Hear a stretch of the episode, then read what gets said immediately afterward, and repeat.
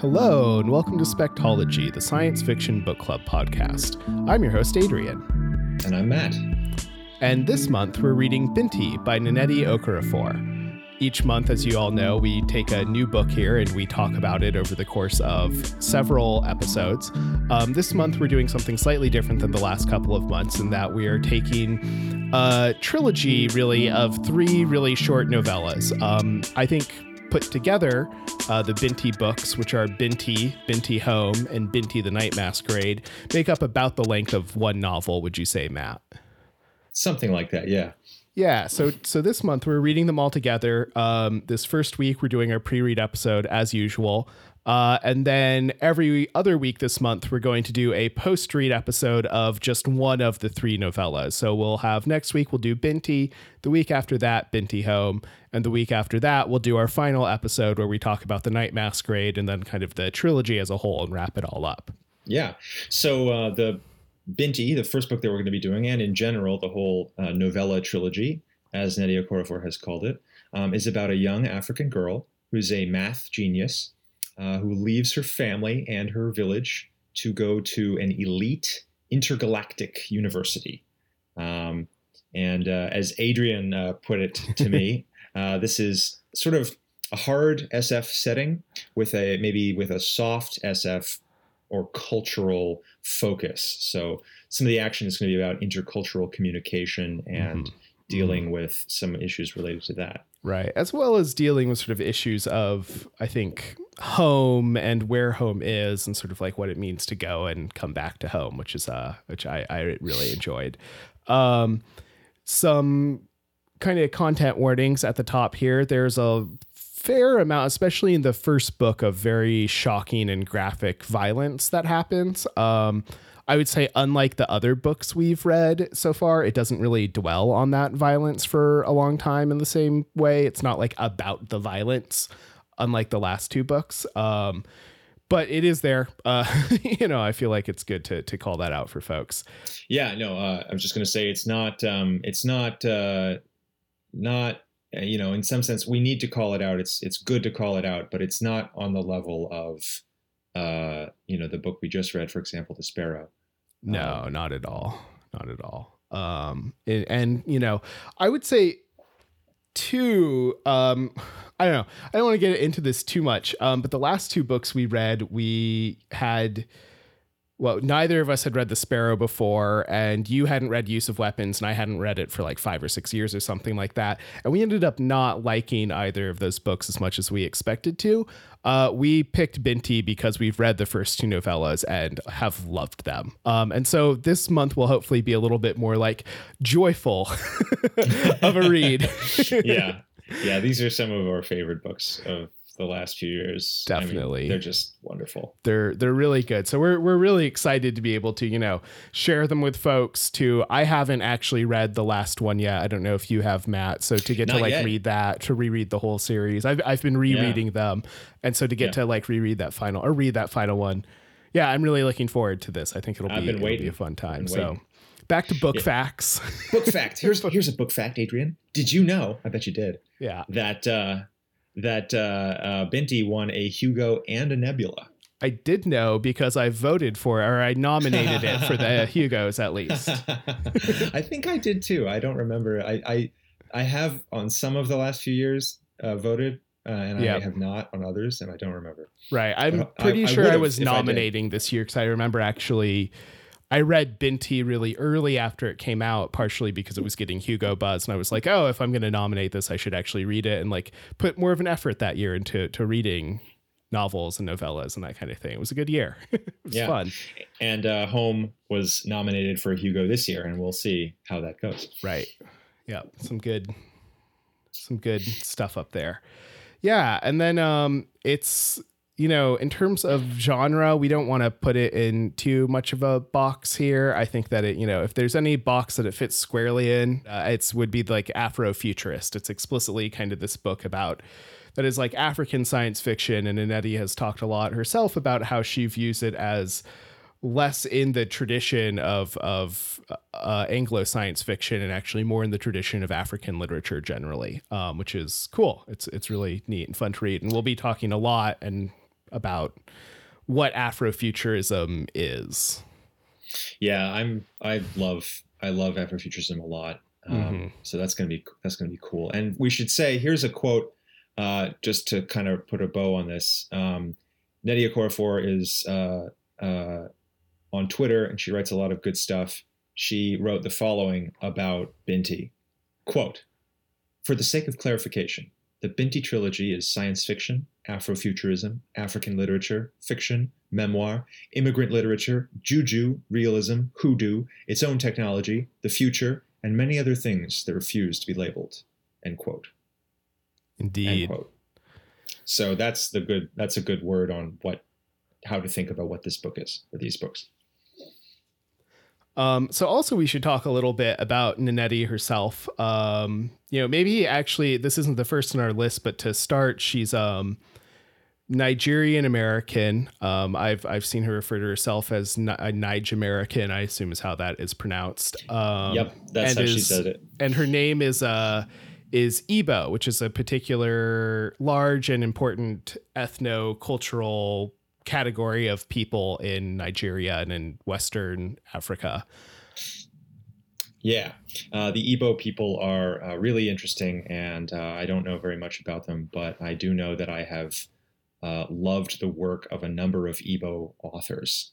Um, other uh, authors who have Igbo ancestry include Chimamanda Ngozi Adichie, who is wonderful, Chinua Achebe, uh, who may be the most famous African novelist uh, in the English speaking world, probably.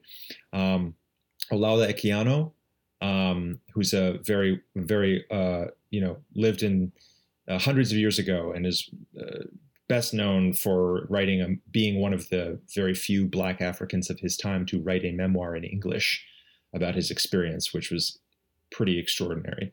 And uh, another uh, person of Igbo ancestry is Aimé Césaire, who's uh, not very well known in the English speaking world because he's a Francophone, he speaks French.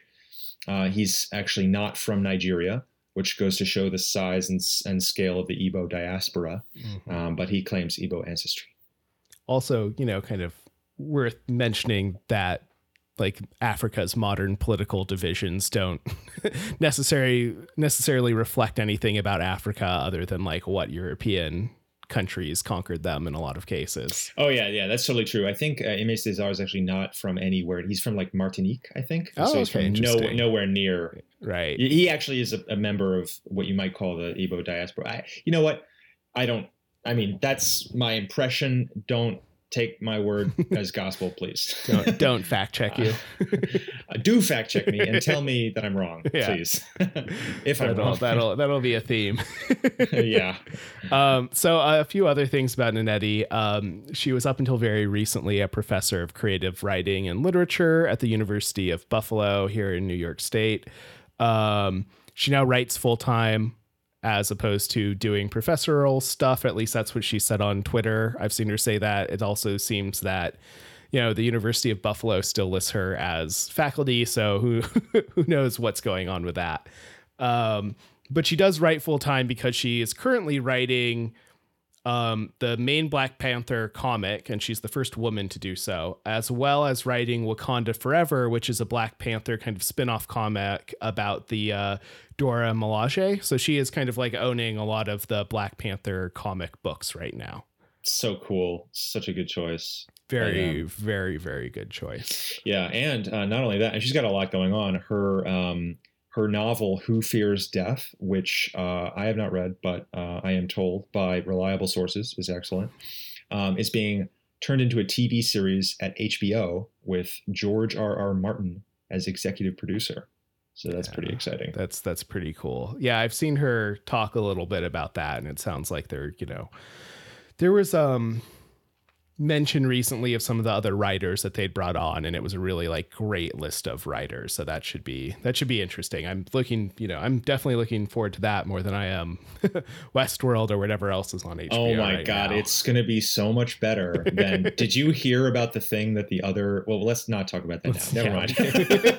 okay, Cut- It's edit that out. um, I'll let uh, like why don't we we can let um, uh, Nnedi Okorafor have the last word on herself Um, this is a little excerpt from her uh, first Hugo acceptance speech. Quote I started writing science fiction because I wasn't seeing stories featuring the Nigeria that I knew. To broaden it, the Africa that I knew.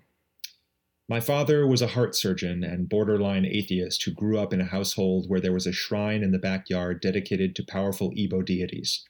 Complexities and an organic blending of the traditional with the futuristic are what I know. Binti is a product of all this, and I'm utterly ecstatic that you all loved it enough to gift it with a Hugo. That's so beautiful.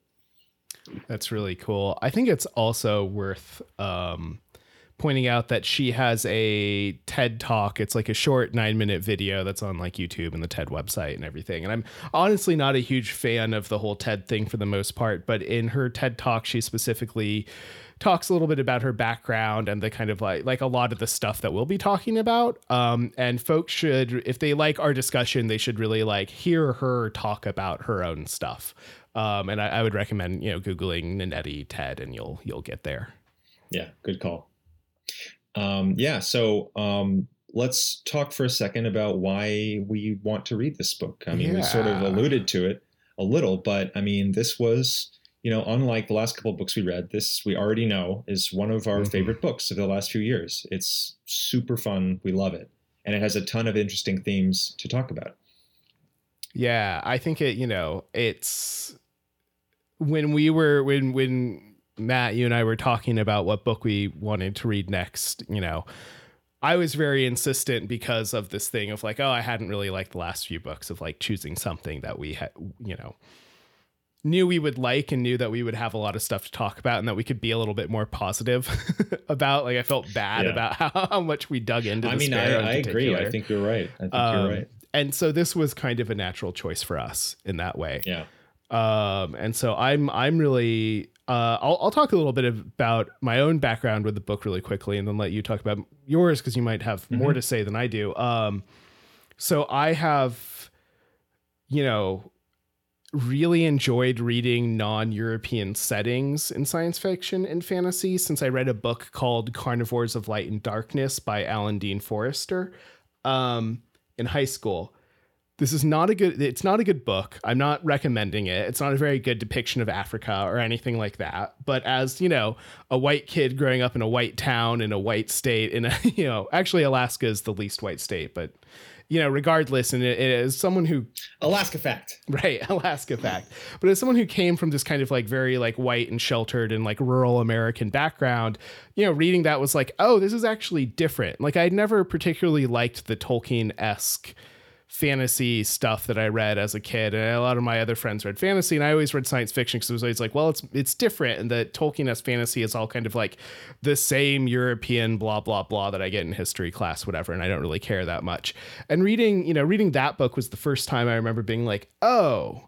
Like there's this whole other world of science fiction and fantasy out there that I don't know anything about, and this whole other world just of the real world that we can like bring into that. So um, you know, since since that this is just to give like kind of my like origin story of like, you know, searching out and really enjoying stuff that would now be classified as Afrofuturist, searching out Asian science fiction, searching out Russian science fiction, searching out a lot of this kind of, you know, like trying to broaden the type of stuff that I listen to um, really consciously.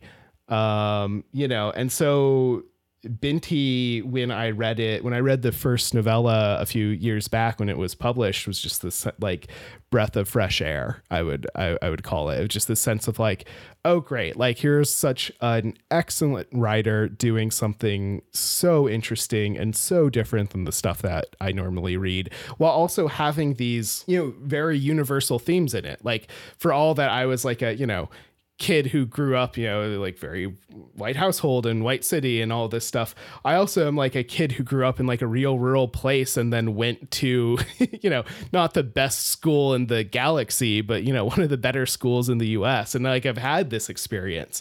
And so, you know, of going from this kind of like rural lifestyle to like a modern lifestyle and that was um, you know, really spoke to me about the book. So so I, I just absolutely have like been in love with this book since I read it, and the, and the you know books uh, more more appropriately.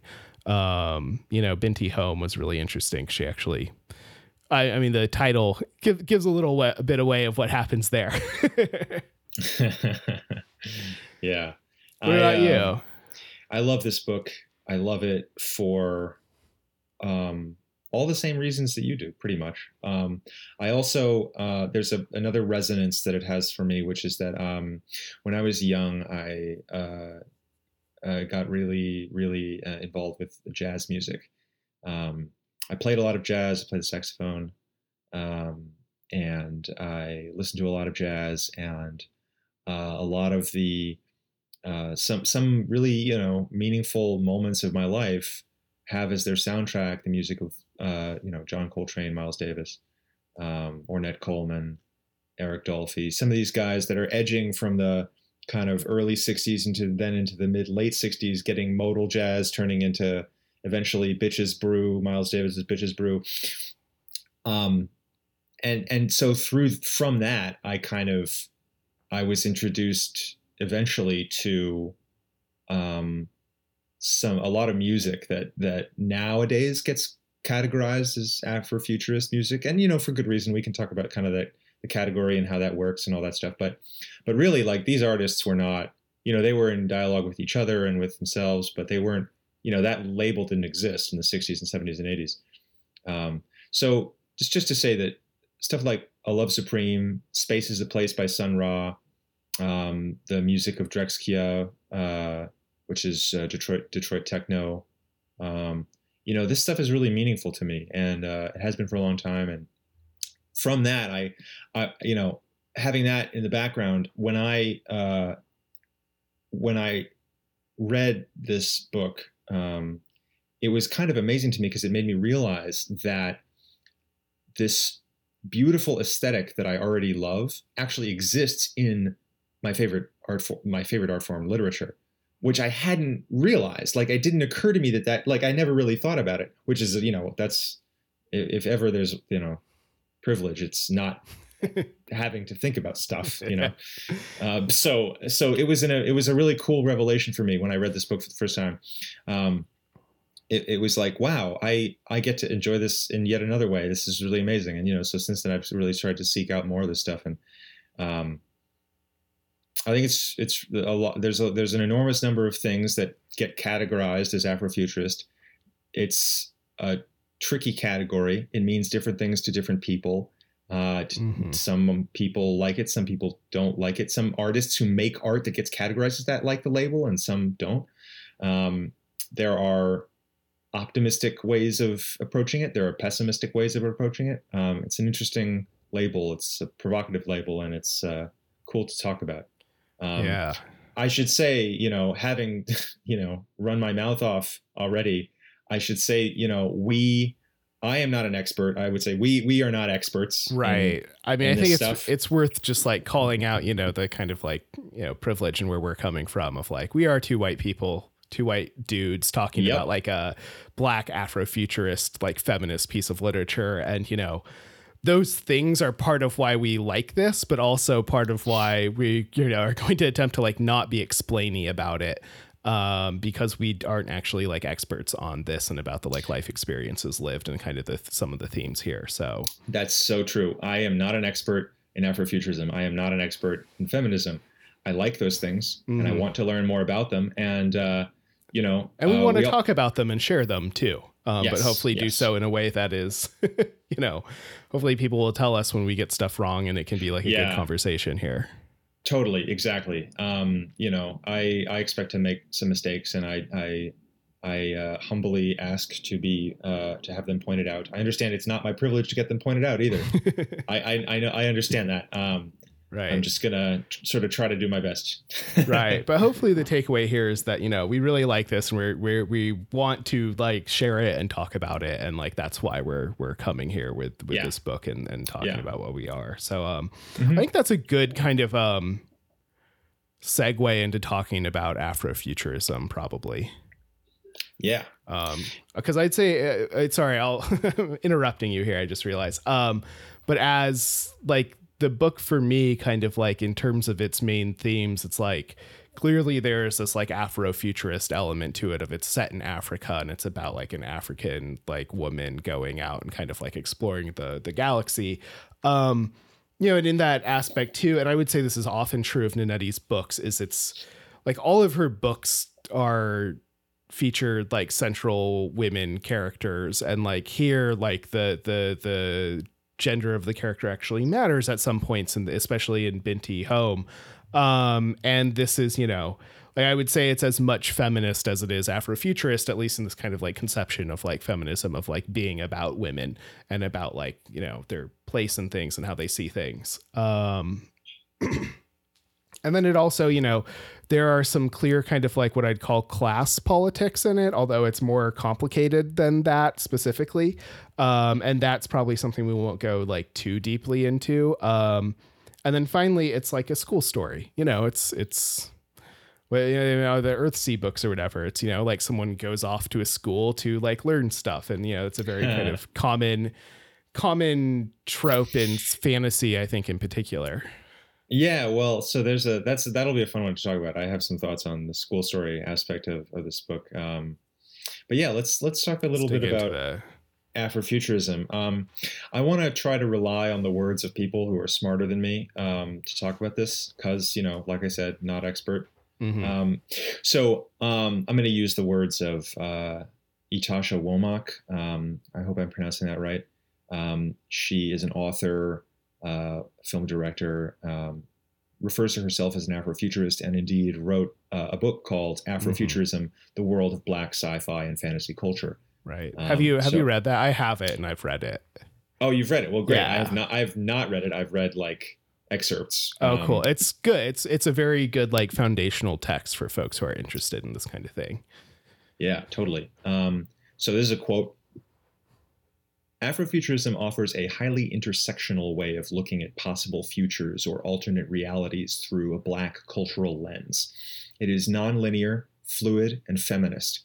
It uses the black imagination to consider mysticism, metaphysics, identity, and liberation. And despite offering black folks a way to see ourselves in a better future, Afrofuturism blends the future, the past, and the present. Mm-hmm. I think that's a pretty good place to start. Yeah, I think you know this this theme, and this is something I've heard Nanetti talk about. It's something I've heard. Um, I was actually just listening to a, a, a, like a back episode of a podcast that I really like called "Black Men Can't Jump in Hollywood," and it was their their um, their Black Panther episode. And, you know, it's something that they talked a lot about in that episode too. And like I said, Nanetti has talked about, I've seen a lot where there's this element of Afrofuturism, which is, you know, black people don't show up in a lot of like science fiction written by white people, especially science fiction written by white people, you know, beyond like kind of like 10 years old. You know, I, I would hope that folks are doing a little bit better about that now. Um, but or, that, or if they do, or if they do, they're cast in some pretty insanely racist. Yeah, roles. bad. Definitely. I, definitely. I yeah, I recently read The Drowned World by J.G. Ballard, for example, and there are black characters in this book, but they are horrific caricatures.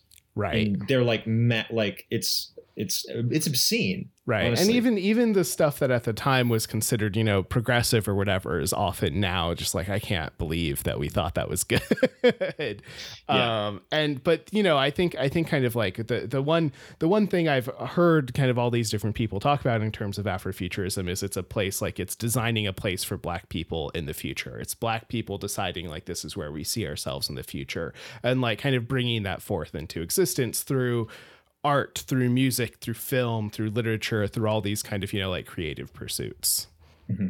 So I thought one thing we could do is um, talk about some examples. Um, since it's such a hard category to pin down and it's a little bit fuzzy, well, mm-hmm. actually, I'll, I'll, say briefly where the term comes from. Cool. Um, yeah. Yeah, the, the term Afrofuturism was actually uh, coined by a white guy uh, named Mark Dery while he was having a conversation with Chip Delany, Samuel Delany, the uh, uh, Black American, the African American uh, science fiction author. Um, and that conversation is recorded in a book called Flame Wars. It was published in 1993. It took place in 1992. Um, it's, you know, so that's kind of a weird thing right off the bat. You know, this is not a term that was used by any of these African American or uh, African or otherwise black artists to refer to their own work, at least until recently. Right. Uh, I would say the was- term like I didn't really ever see it until like the mid 2000s or something like that. Yeah, but so so it's a, a little bit of a difficult to pin down thing. So let's just go through maybe some artists that a lot of people that either acknowledge themselves that call themselves Afrofuturists, or who a lot of other people uh, often refer to as Afrofuturists. hmm Um, one that comes to mind that we both like a lot is Janelle Monáe. Right. And I, I, just really quickly, I'll say I think that's the other thing we're trying to do here is like talk about the artists that we like, not just in a in a like grander sense, but also the artists that we have personal connections with in some way. oh yeah, kind of yeah. These are all going to be people that we really like. Right. We're going Uh, to be geeking out about like stuff we like a lot in this episode. yeah, totally. Um, right. No, and so I think Janelle Monáe is um like as I was thinking about it, I think the very first time I heard the term Afrofuturist or Afrofuturism was looking up who Janelle Monáe was because she was opening for um of Montreal, like a band I was going to go see, and she was opening for them. Um, and it was like, who is this? Like, oh, this is really cool and weird and different. And like, what is this Afrofuturism thing? Yeah. So cool. I Yeah. was listening to Dirty Computer again this morning and it's just like I, I, I just really I really really like her stuff. She's she's great. And she's also self um she refers to her own work as Afrofuturist. She's sort of Mm. self-consciously trying to do something that she thinks is associated with this set of concepts. And um I mean and definitely, you know, I think from what I understand about her view of her work, she would consider herself something like uh, to be doing something like what um, Ytasha Womack was talking about, something that's intersectional, that's nonlinear, that's fluid, that's feminist, that considers a lot of different ways of thinking about identity and liberation. Um, yeah. especially, you know, I mean, having just watched Dirty Computer again, it's like. Oh, you have seen. you I was going to ask. Oh you yeah, yeah, yeah. No, I? I've, Yeah. I've seen it several times. I was while I was watching it again today. It's like you can. It's a pretty great description of Dirty Computer. it really is. It really know? is. No, and she's someone who's clearly like through her work, like in dialogue with a lot of the other artists who we're going to be talking about, as well as with I think I would assume some of the the more like I guess the theoretical kind of stuff uh, about Afrofuturism, which is really cool. Yeah, actually, you know what? But before we go even further back, I want to just kind of take a step back and say that when, when, um, in the original conversation between Sam Delany and um, Mark Dery, uh, the the kind of foundational the this there was a few artists who were considered to be in, that conversation to be kind of representative of this set of ideas. Samuel Delany himself is one. Octavia Butler is another, Sun Ra, and I believe Parliament Funkadelic are, are, are another. And so, you know, these guys are maybe some of the some of the longer tenured or um, less recent um, examples of artists whose work is often talked about in this in this context. Um, so to go through those guys a little bit more, Samuel Delany is a is a science fiction author, American, um, African American, Mhm. uh, and extremely uh, widely praised. and it's worth it's worth calling out that you know um Samuel Delany is gay and was like both one of the first popular gay science fiction authors as well as one of the first popular black science fiction authors um, That's right. and, And that his- and that his yeah. like legacy there is both rooted in like the queer world as well as the like black world and i think that's true of a lot of at least of a lot of the Afrofuturism that I've kind of like read and watched. There, there's this like feminist, queer, black element to a lot of it. Yeah. Now, so no, just the stuff that I love. Okay, Sun Ra, amazing musician, an incredible figure in American art. Um, often he is described uh, quickly as a uh, the leader of a free jazz group, uh, which is which he refers to as his Arkestra. Sun Ra and his Arkestra, um, spelled with a K, A R K, like an arc. He is a, a musician and an artist who has created who well he's no longer alive but he created an elaborate mythology surrounding his music that was connected to ancient Egypt, to African mythology, to science fiction, and to American um, kind of urban mythology. I want to say like the mythology of uh, like urban life in America. You know, you've in in space is the place, which is maybe his best known, uh, the name of his best known album, and also the name of a film that he made. Um, Sun Ra. Uh, part of the action of the film takes place in in um, I believe it's Chicago. It's certainly an American city, um, and part of the action takes place in outer space. And so there's that kind of conjunction in, in a lot of his stuff. The the the combination of these this Amer- very American kind of myth making that's associated with ordinary life in America or the myths that surround that, and then this cosmic, far out, mystical, associated like mystical kind of myth making that's associated with ancient African mythology. Um, he kind of combines those things together in a really amazing way. His music is amazing. I love it. Um, and uh, it's definitely recommended. Highly, highly, highly recommended. Definitely. And the last of these sort of foundational figures is Octavia Butler, um, who is an American author, African American author, uh, who's also incredible. Like like Samuel Delany, she's considered a founding, a really foundational figure in um, science fiction in America. Um, she has been around for a long time. She's been writing a lot of critically acclaimed books for a very long time, um, and I unfortunately uh, have not actually read any of them. So I have a hard time talking yeah. about her work. Um, this is I've, a great. Oh yeah, I was gonna say I've read her um, short story collection. She only ever published a couple, or I guess a, a few short stories, um, and they were all collected in a collection called, um, I think it's Bloodchild. I could be wrong about that, um, but it's a very good short story collection. And as a as a sort of um, I would say of all of this stuff is maybe one of the more um, accessible ways into like the the the the the the the foundations of Afrofuturism here, right? Like, I would have a hard time recommending someone start with like Samuel Delany's Dhalgren necessarily. Whereas the, you know, her short That's story fair. collection is just like amazing, very easy to read stories, really thematically on point stories. And it kind of, I think, thematically gets to a lot of the stuff that she wrote about in her Lilith's Brood trilogy or in Kindred or in her other stories that she, her novels that she wrote.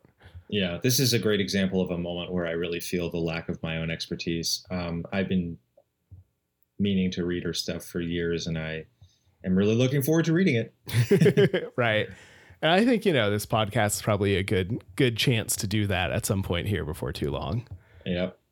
cool. Right, so, uh, so yeah. I know that, you know, you mentioned that you got into Afrofuturism through jazz kind of initially like what are some of the other groups there that that you're thinking of? I, I mean you've mentioned a few uh, uh, you know kind of in in passing but like what you know sort of like what about these groups is was afrofuturist to you? Kind of like what oh, tied yeah. them all together for you in your head when you're listening um, to them? well there's there's an explicit concern with science fiction which is one piece. Ornette coleman made an album called science fiction. I mean mm-hmm. these guys there's a there's just a, a kind of a there's a connection between the jazz of the 60s and then the 70s some some jazz artists work and uh, of, of that era.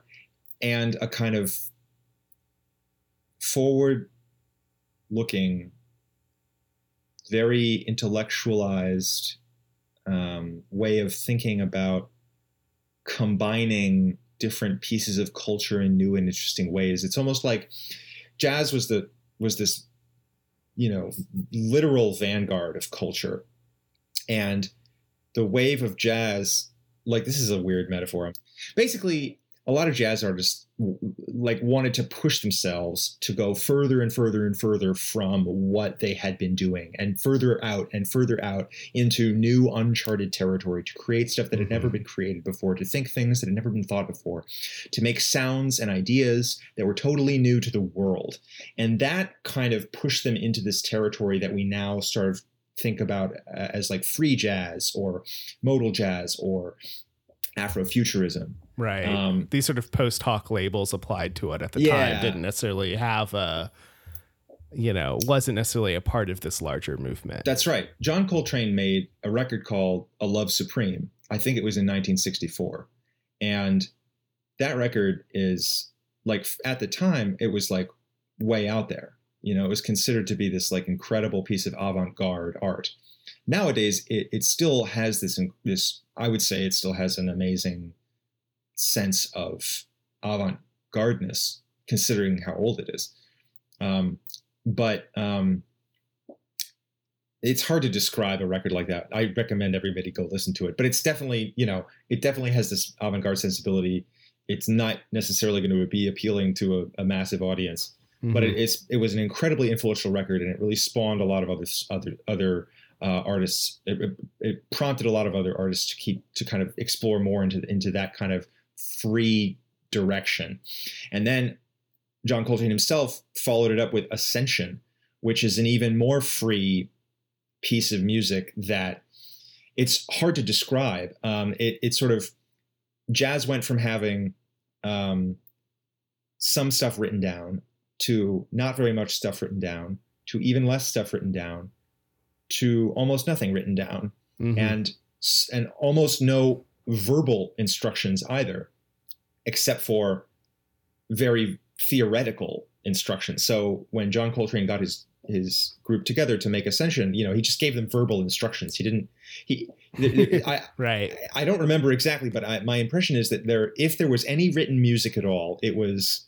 like one piece of paper that had like the vaguest possible, you know, couple of words on it. Right.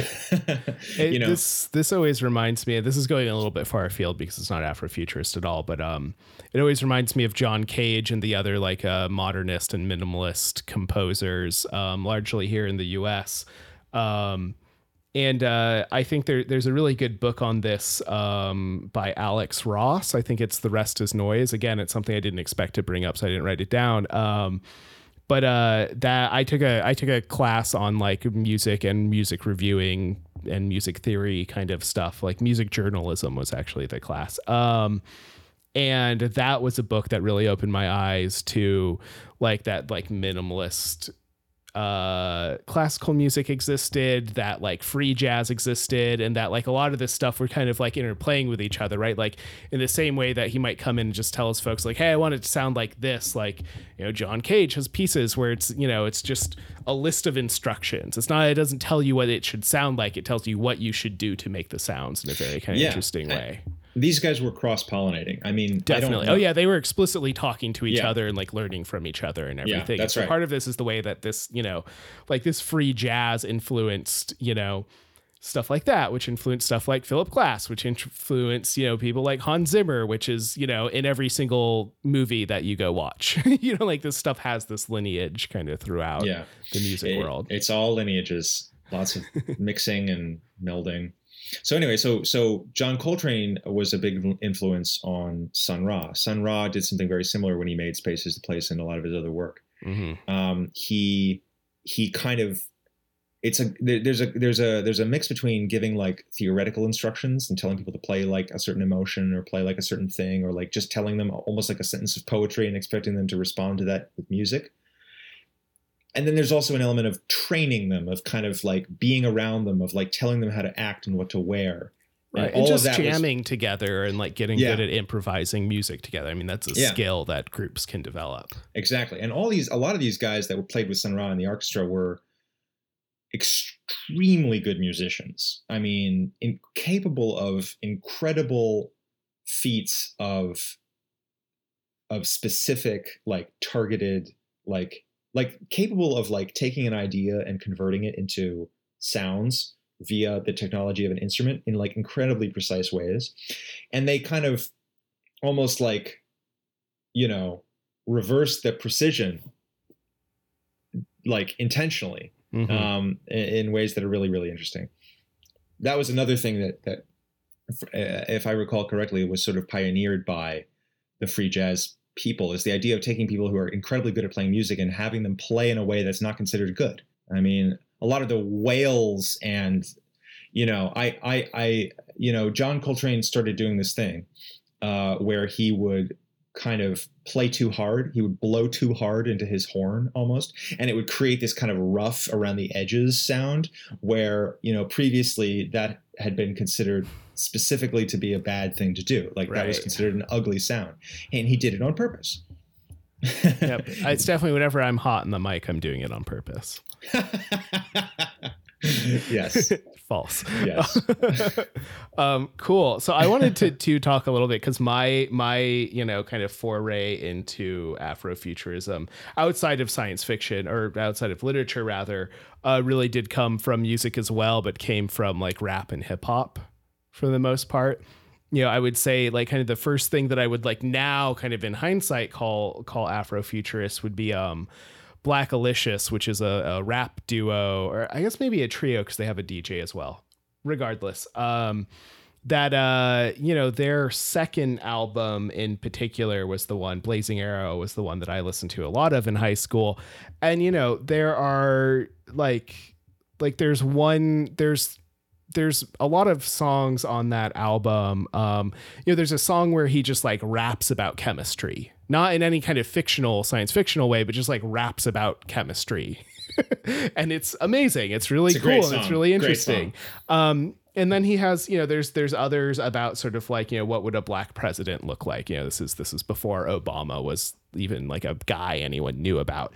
Um you know there, there's these songs on this and i think this comes out like frequently in rap. I also think of like dead presidents or something like that where there's this sort of like feeling of you know you're kind of like what could a different like political future look like and i think that's that's often this theme in in in in, in not just in like kind of the conscious rap type stuff but also in like you know gangster rap and, all this thing there's these themes of like you know what would a different america look like what would Amer- oh, yeah. an america that like we're in charge of look like um yeah you know and yeah. then you have also the kind of more explicitly like science fictional stuff like OutKast i think is a is a clear Yep. You know, I mean, Andre 3000 doing his like weird thing you know comes from like you know liking yeah. Sun Ra and liking these other exactly. guys. Yeah, um, exactly. And so uh, and you know and they had he I would say has you know I mean they have like explicitly like science fictional type stuff. Um, I yeah. also think of uh, Saul Williams who um is a rapper who has actually like worked with Trent Reznor a fair amount, and they have some really cool albums together. And uh, one of his albums with I think that had Reznor producing on it. Um, I know some of the songs at very least did. Uh, is a play on Ziggy Stardust. So it's a play on you know the uh, the the whole like David Bowie like Ziggy Stardust story, but from like a black perspective, and is you know I think called the like you know like liberation and something else of a of a of a name that I'm not going to say because I don't feel comfortable doing that. Um, but you know, and a lot of his, you know, a lot of his lyrics are the kind of stuff that I wouldn't feel comfortable saying, but it is all explicitly about this kind of like black liberation and like doing it from this context of like, you know, creating speculative futures where like black people are liberated.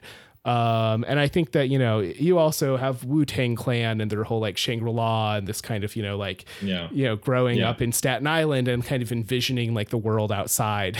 but yeah, this kind of sense of like them growing up, you know, in like a, a bad neighborhood and like envisioning these like other worlds that are out there and, you know, like taking in this, you know, kind of like kung fu and science fiction movies and wuxia and all this kind of stuff and like meshing wuxia. it together yes into you know kind of like this like you know rap that like takes all of these things and and and pushes it out into the world which is really yeah. cool i mean another thing i want to say about uh, that's worth saying uh, is that um, there's an element of actual technology present in uh, afrofuturist art Mm-hmm. So, for mm-hmm. example, you know, going back to the jazz era, but like especially after that, starting with Miles Davis's Bitches Brew, and then really continuing into the development of Detroit techno and uh, you know house music. Mm-hmm. Um, you know, there's an element of like these artists deciding that they're going to do new things with technology, that they're literally going to invent new ways of making art. I mean, also in hip hop and turntablism, and you know, yeah, that, totally. I mean, the whole, that too.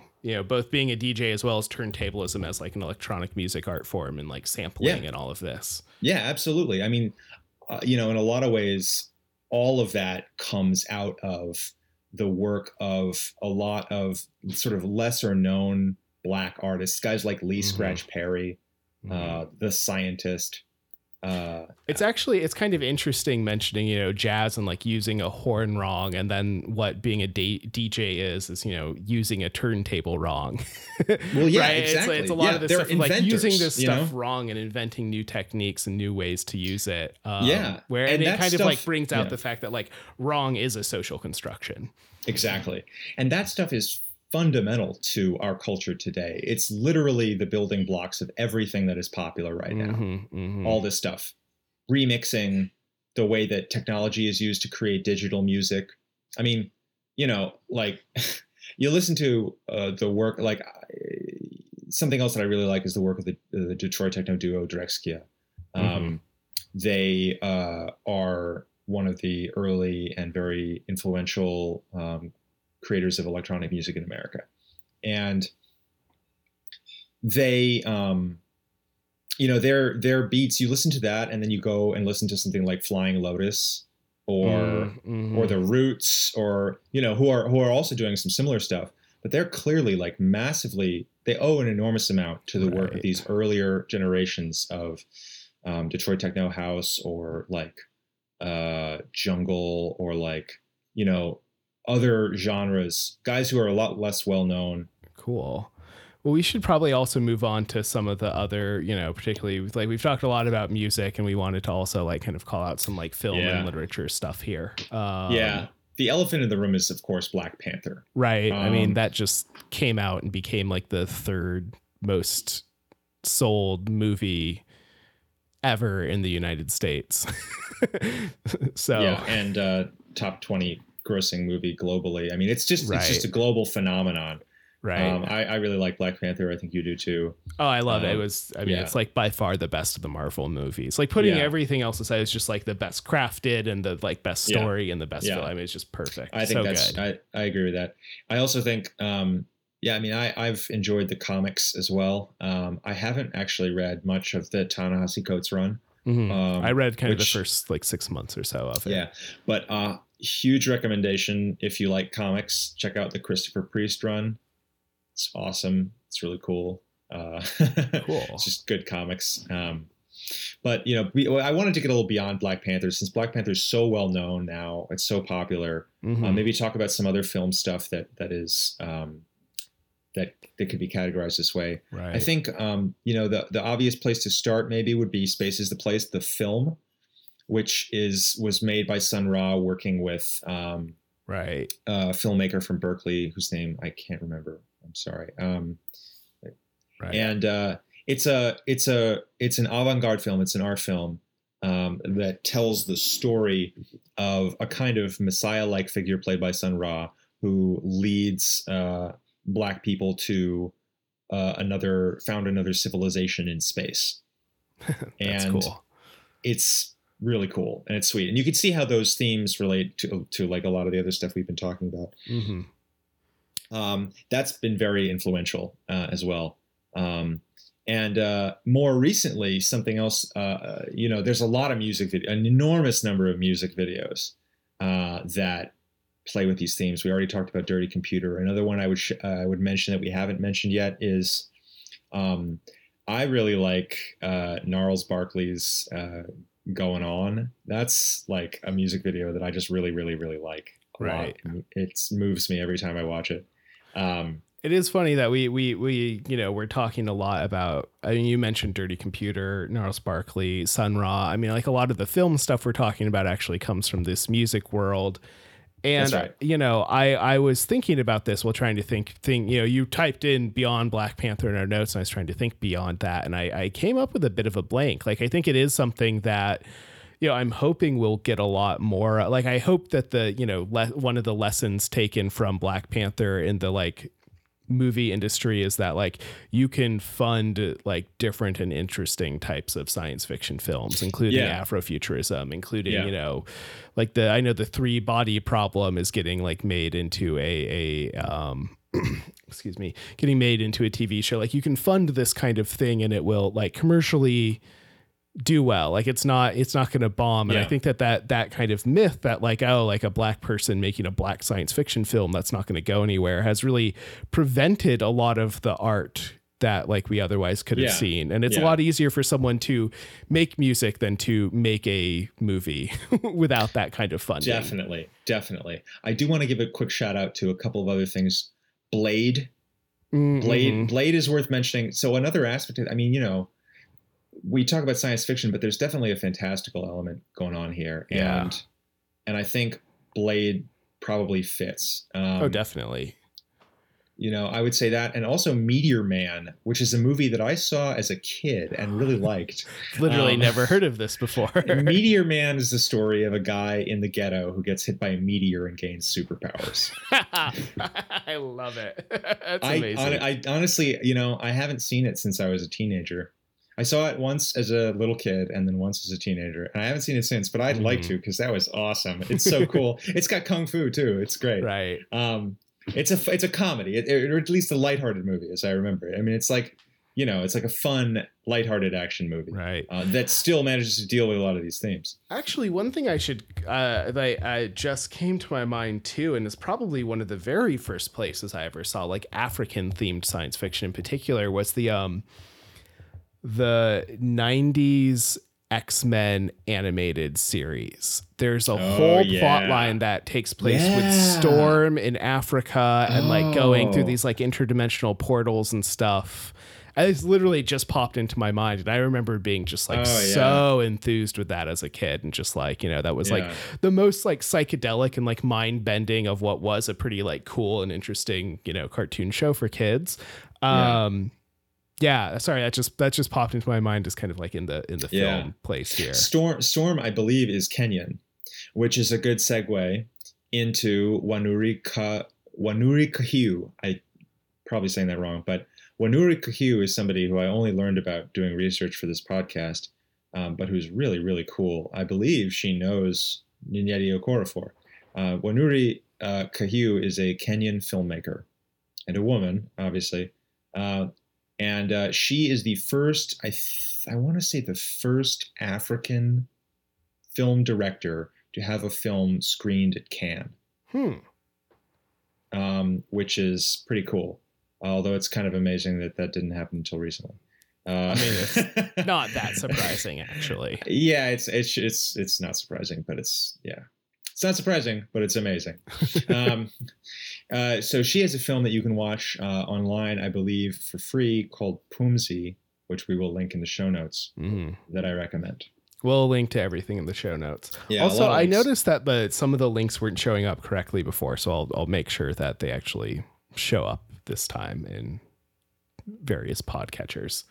sweet all right so real quick i know i've been talking a lot but like just to kind of we mentioned a lot of literature already Right. Um, but the one one kind of point that I wanted to make is, you know, there are some there are some very famous, or at least you know better known, I suppose, um, uh, uh, African American authors of science fiction, um, and we definitely want to talk about them. People like Samuel Delany, Octavia Butler, who we've Mhm. already discussed.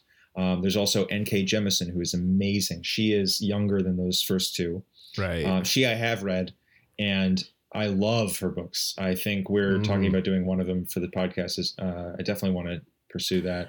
Right. We had well, we had talked about doing one of her books even earlier, but they are much more deeply fantasy than science fiction, so we decided to to hold off on them a little bit. Um, Yeah. But they're I've um actually I saw her talk a little while ago. She gave a talk on like you know geology um from her it was like her in conversation with actual geologists which is really cool because they were fans of her work. So her most recent work is called the Broken Earth trilogy and it's about like like geology magic.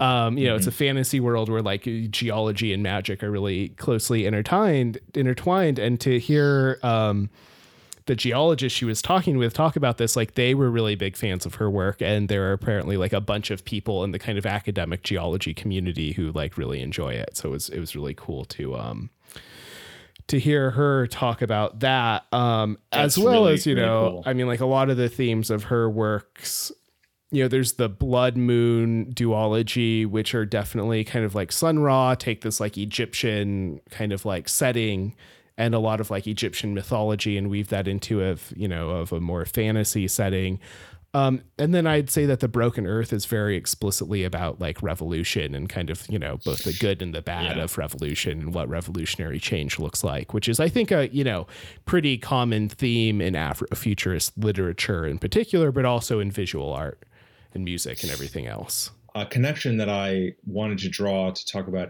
uh, Afrofuturism uh, is is uh, something that occurred to me uh, when I was thinking about preparing for this podcast. I remembered um, back in college, I read uh, a Cyborg Manifesto, which is a Yeah.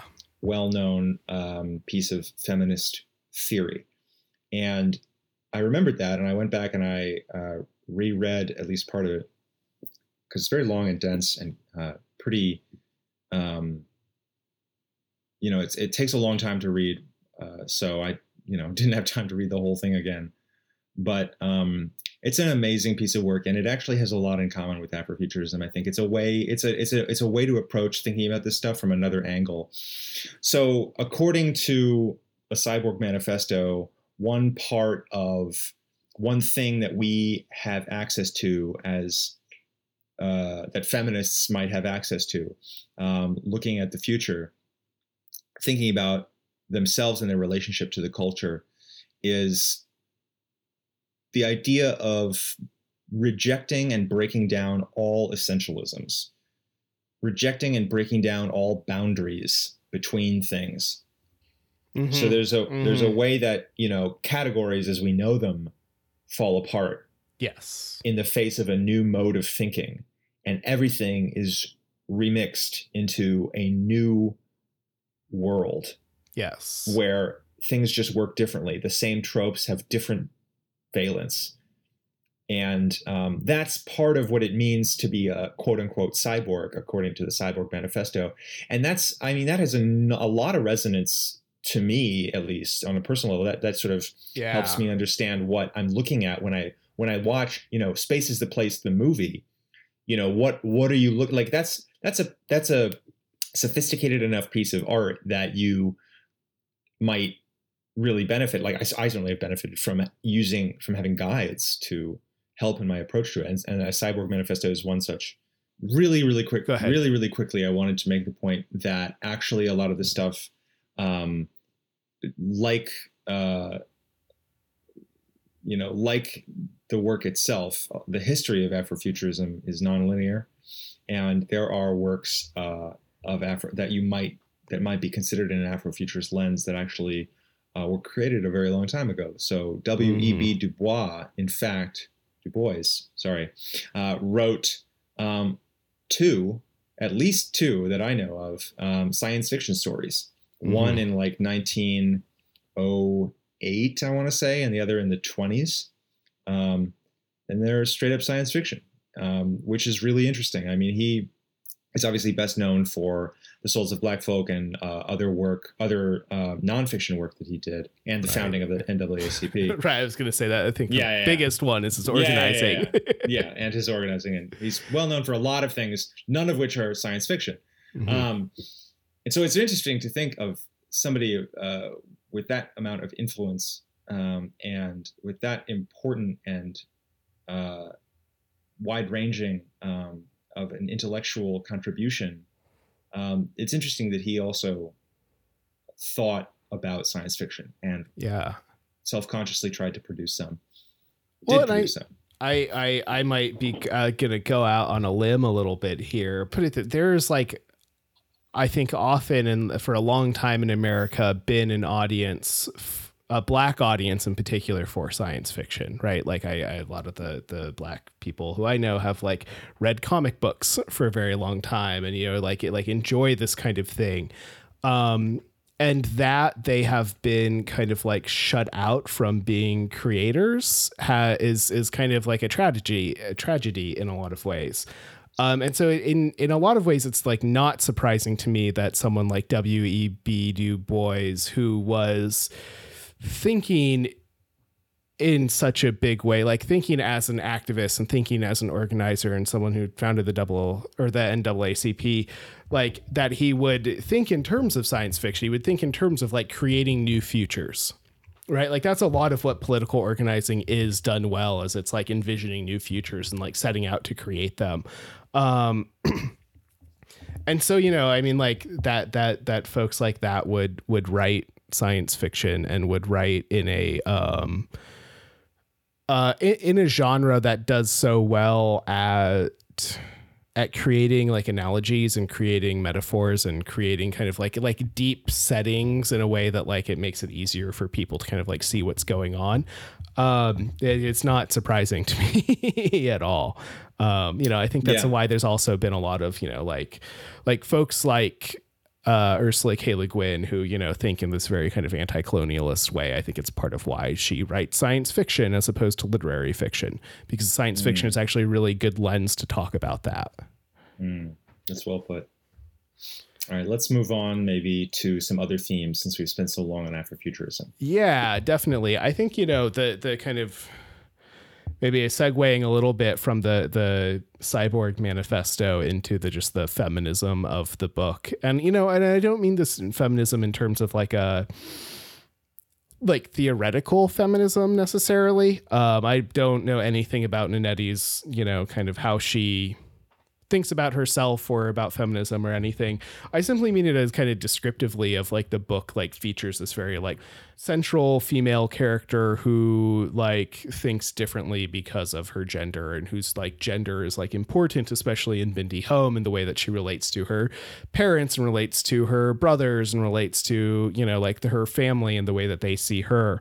Um you know, and and I, I I don't know. I just wanted to like call that point out that you know I think that you know you also look at something like Janelle Monáe's Dirty Computer, where there's sort of like, you know, Pink in the song the song Pink, and it's like so much about femininity and being strong yeah. at the same time, and you know the kind of um what what uh Ytasha said um about like Afrofuturism being highly intersectional, like that that rings very true to me that there's often you know, it's not just the black experience, it's also the black woman experience or the black queer experience, or, you know, Janelle Monáe, like the black queer woman experience, and like how all of these things interact with each other. And, you know, the overall point is just like even within these communities, there is like strife, and even within these communities, you know, like Oh, a yeah. like a, a, a black woman has a hard time in like white society as well as in black society because she's a woman.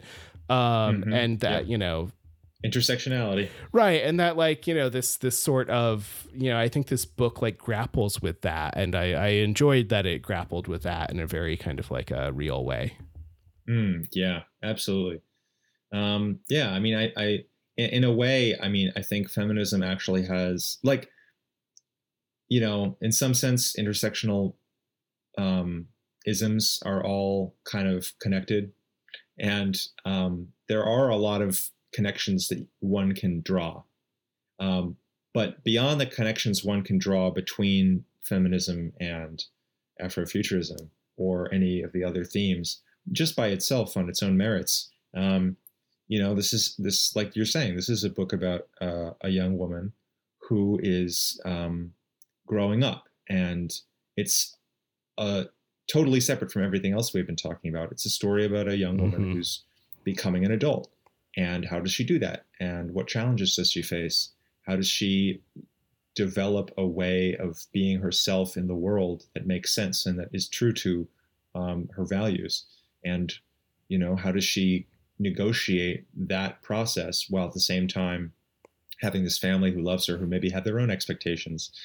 Um, yeah so it's i don't know i i enjoyed that aspect of the book you know and i think that ties into this kind of fact that it is like a school story and there's also you know i i think actually some of these other themes will be better served talking about in the post reads about those particular books where those themes really get kind of hammered Yeah. home so i'm happy to kind of like you know, we wanted to talk a little bit about other similar books, which we often do. Obviously, like a lot of the authors that we've mentioned so far kind of fit within this like Afrofuturist lens. Um, but there's also kind of like some of these other lenses to to talk about. Um, I think I'll, I'll call out one really soon. I know you had you had a lot more than I did. Um, but you know, one thing that I was as I was reading this book, I kept coming to mind of uh, the city and the city by china mieville which is a very different novel in like a, a million different ways. Um, but there's some there's some setting similarities there as well as this thematic similarity of like you know uh, the city in the city is about kind of like existing in these liminal spaces like between two different social orders. And there's definitely an element of that in the binti novels as well where binti as like a character has to bridge these gaps between her kind of traditionalist family and then like a you know galactic uh, college, as well as gaps between different alien races who are warring with each other, right? As well as gaps between like humans and these alien races. And she often has to like bridge these gaps and kind of exist and and as such like exist in a liminal space where she's not of like one or of the other completely. And that, you know, I like that again, like, you know, coming from a small rural town and living in New York City now, having gone to like an Ivy League school, like I definitely uh, I feel that where it's like I don't feel totally at comfort in like any of these um communities you know it's like i go back home and and it's you know i don't feel like i belong there anymore. I mean i never particularly felt like i belonged there but you know it's particularly now. Whereas you know when i was going to school i also felt like well i'm from this small place so i don't belong here. And there's that there's that sense i think of like moving through communities and never quite feeling like you fully belong in any space that you're in that binti does very well for me. The city and the city also did really well for me. Mm-hmm. Uh, I'm actually going to just call out one book, and we can save some of this other stuff to talk about in a later episode. Um, but I did want to mention Karen Lord's um, work, and in particular, uh, Best of All Possible Worlds, um, as a book where, you know, that's a book where I think, you know, if you like this book, um, you might like that book. If you like that book, you might like this book. They're they're similar enough. They deal with a lot of similar stuff, but they're you know they're, they're different kinds of books. So uh, Best of All Possible Worlds is a book about a smart scientist woman who deals with adult intercultural dilemmas in space. and um, it's also a love story, and it's also um, interacting with a lot of science fiction tropes in a more um, lighthearted way. Mm-hmm. Um, so there's certainly a lot of riffing on like the structure of the book in some sense is like this meta riff on Star Trek. But anyway, without giving too much away about this book, um, I think Karen Lord's Best of All Possible Worlds, uh, a book which I very much enjoyed, you know, is something that you can kind of think of as like, you know, without without putting Binti in a box, without saying, oh, it's just like this book, because it isn't. Right, it's, a, no. it's its own thing. It's really very much its own thing. Right. Which Neither is, is it just like the city and the city in any way, just to be clear. I right. Mean, very, right, very right, different. Yeah, but but you know, uh, these are books that you might like if you like this book, and vice versa. Hmm. Cool. Yeah. So I think you know the other thing that I wanted to mention just about um, the Binti novellas in particular. We keep saying it's funny. I keep saying, and we we keep saying like this book, even though it's like these books is right. more accurate. Um, but the Binti novellas in particular is that they were actually written as three separate books. So it's not a single book that was like split up and published separately. She wrote Binti, put it aside, published it, realized she had more to write, write wrote home, put it aside, you know, and real knew she was going to write a third one, but at that point didn't actually know what the third one was going to be. Um, and so I think it's important to like, you know, come at it like we're reading these as like one thing, but they're also not one thing. It's not like Lord of the Rings where it's just a single novel and three editions. Like this is like three separate stories that are each kind of their complete yeah. own story. Um, and then also, you know, and we've kind of called this out a few times about not wanting to put it in any particular box, but uh, I've seen Nnedi herself say not to try too hard to compare it to other science fiction novels in particular. And I think that this is her thing of like, you know, she is, uh, you know, it's obviously science fiction. And the, you know no, no one's saying it's not but it also comes from a different tradition than a lot of like uh, the science fiction that at least i am you know familiar with reading and that it comes from this kind of like african literature tradition as opposed to like being you know from isaac asimov or arthur c. Clarke or ray bradbury Um, and so that that I think is worth kind of calling out that like you know you do like if if you get to pieces of it that like don't feel science fictional or don't feel like what you're used to that's good. I mean that's part of why we chose this novel is because it does work differently than other science fiction. And and you know it's awesome. It's really fun. Um, and it is still very distinctly science fiction. I mean it's definitely fits in that genre, no matter how you define that genre. And you know, defining genre is its own whole thing. I, I, don't really particularly like calling things one thing or the other, but like, you know, if you yeah. like those folks, you will also like this. Yeah, I mean, yeah, like you said, one of the things we like about this book is the fact that it's genre bendy. Mm-hmm. You know, that's a that's a that's a positive. yeah. Cool. Um, so you know, this is one thing we usually end with, but who do you who do you think will like this book? People who like well, free jazz. I mean, yeah. Like if you like like that was my experience, right? Like yeah. that's kind of why I went into all that. Like I like a lot of things that I have later learned turned out to be Afrofuturist. Mm-hmm. And if you think that might apply to you, you got a good chance of liking this book. right. Right. Now, you know, wh- however we end up feeling about that label, and how you know, I think that if you've enjoyed any of this the discussion that we've been having, any of the themes we've been talking about, any of the other authors we've mentioned that might be related, um, then yeah, you've got a good chance of enjoying this book. Honestly, I, I this- would say, oh yeah, I I was just gonna say too. I mean, like it's especially Binti is short. It's Hugo Award winning. It's really, really good. Like, you know, if you're still on the fence, just pick up the first one and read that and then decide where you're going to do with the rest. I, w- I would say, like, it's a really short read. I mean, it's literally like a sit down in one setting kind of read. Yeah. Um, and like, do that and then decide from there if you want to like get the rest. I think the other two are a little bit longer. Um, but yeah, it's, it's definitely, I think there's a really low barrier to entry to at least like reading and enjoying the the very first one, which is part of why we're excited about this. So so you know yeah. who will like it? Like everyone should like it. It's real fucking good. Yeah. Come on, guys. Yeah, exactly. Everybody should like it. Honestly, it's better than a lot of the stuff we've been mentioning, which is yeah. itself very good. right, right. Part of the hard part about like doing this pre-read, I think, is like how it does kind of stand on its own in certain ways, and is you know like it's hard to mention like books that compare it would have been easy for us to not do this. but yep. I mean, you know, it's fun. It's fun to right. it's fun to talk uh, about this stuff and uh, think about it.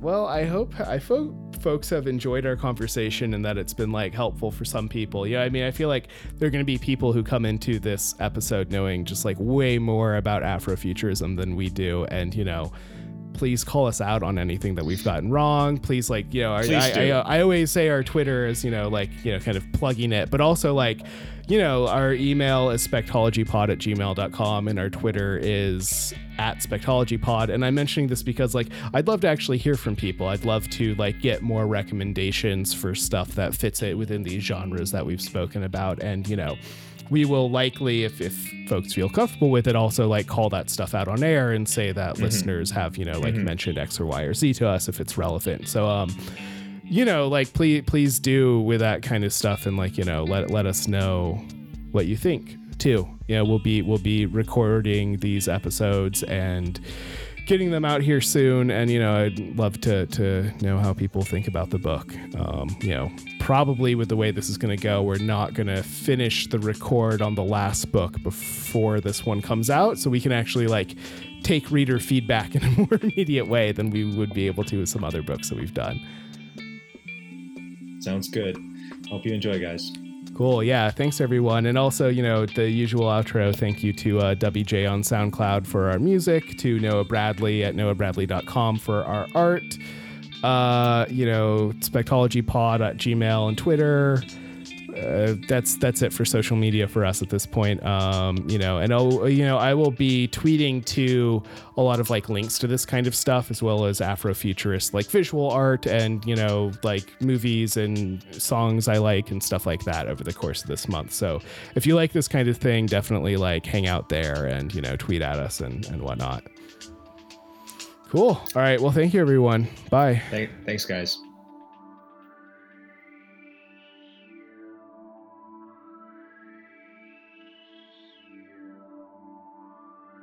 All right, I'm gonna stop recording.